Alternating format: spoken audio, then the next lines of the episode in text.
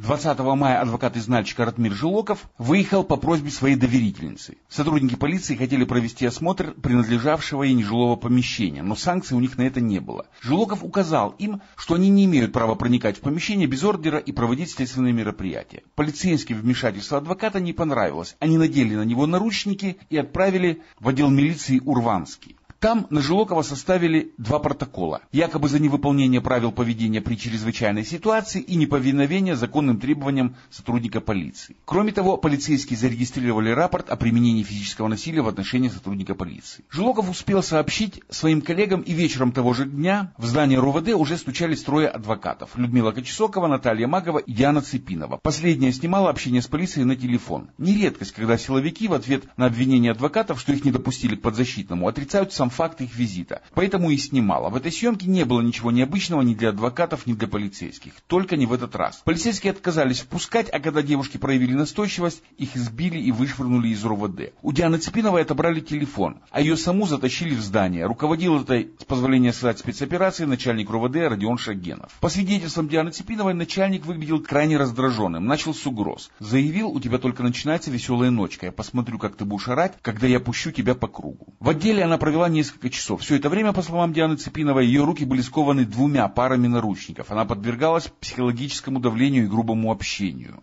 Ее коллеги всю ночь провели на улице у здания РОВД. Они обзвонили в дежурную часть МВД, дежурному прокурору. Как рассказывала позже адвокат Кочесокова, она сообщила в Следственный комитет, в Управление собственной безопасности, просила быстро приехать и изъять все видеозаписи, которые сотрудники могли уничтожить. УСБ приехала утром 21 мая. Сотрудники РУВД не успели стереть записи с камер наблюдения, но они удалили их из телефона Цепиновой. Но безопасники восстановили их из облака. Теперь все записи выложены в интернете. Их смотрела и коллега Дианы Цепиновой, адвокат Белла Даутокова. Каждый миллиметр вот этого всего видео говорит о демонстрации нарушения прав человека, как задержанного, так и адвоката. Не просто нарушения, которые ранее делали втихаря и так, чтобы можно было избежать ответственности за это. То есть, адвокат не мог доказать, что он приходил вообще, или не могли доказать, что задержанный был доставлен. То есть сложности были, может быть, более серьезные,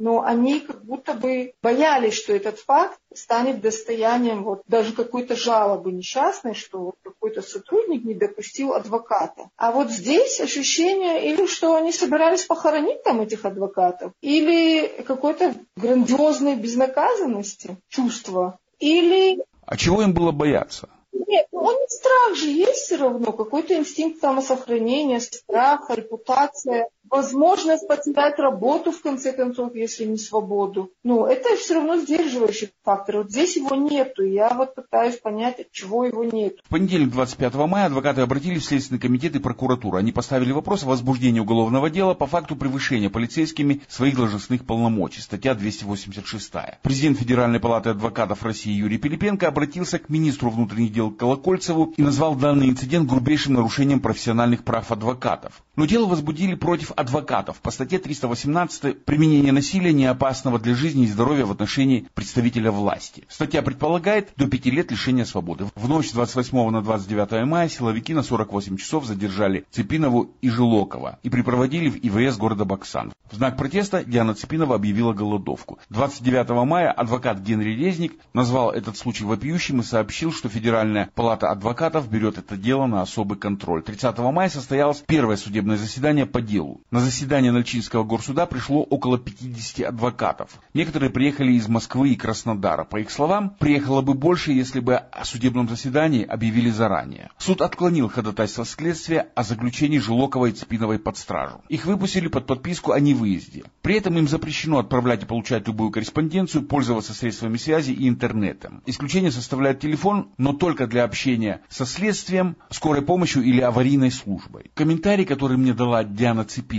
я записал накануне ее ареста. В этой истории, сказала мне Диана Цепинова, ее более всего разочаровала реакция общественности, которая осудила не полицейских, а ее за поведение, неподобающее горянке. Надо было покорно подойти, поклониться, попросить, не пустили, обидеться молча желательно, попросить прощения и уйти. Но мы забываем один момент, мы все-таки призваны защищать. Пришла защищать клиента, а по факту защищаю уже себя. Не от какого-то там словесного оскорбления, нет, это была угроза применения насилия не просто физического, а сексуального характера. Почему-то никого это не волнует. Диана, но все-таки гражданское общество вас поддержало. Идет полный разлад, оскол, потому что у нас сотрудников-то в республике огромное количество, а у них еще большее количество людей, которые доводятся им родственниками, друзьями. Вот мне очень нравится, как трактует непосредственно та сторона понятие «хабзэ». Вот не «хабзэ» это то, что повела себя я так, а вот «хабзэ» то, что мужчины могут применить силу. Никогда в моем народе не приветствовалось применение физического насилия. Понимаете, я бы просто посмотрела на этих,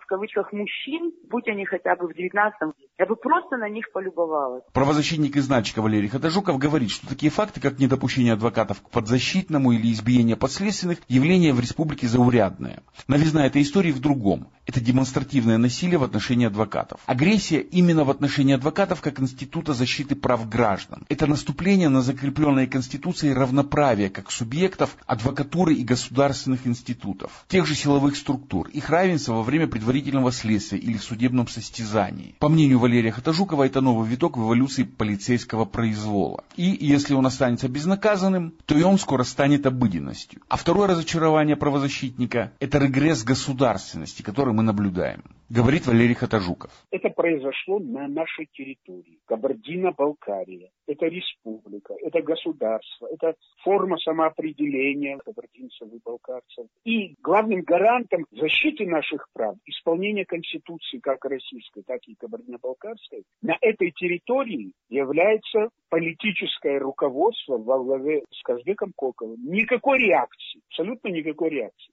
И требуем, чтобы они обратили внимание на эту ситуацию. Вот это безразличие, оно компрометирует саму идею нашей государственности. Вот для меня это демонстрация того, что эта государственность на самом деле фикция. Журналист и знатчик Олимп Шибиев не захотел говорить на микрофон, но разрешил мне написать его мнение об этой истории. Он, в отличие от Валерия Хатажукова, отмечает закономерность происходящего. Силовик, говорит Олимп Шибиев, это уже давно не профессия, это сословие. А расширенные до нельзя их полномочия, иначе как сословными привилегиями, уже не назовешь. В этом смысле, считает он, мы наблюдаем вспышку благородного гнева. Новоявленное дворянство возмущено претензиями черни, возомнившей себя ровней. Вот такая классовая борьба. Мурат Гукемухов специально для «Эхо Кавказа».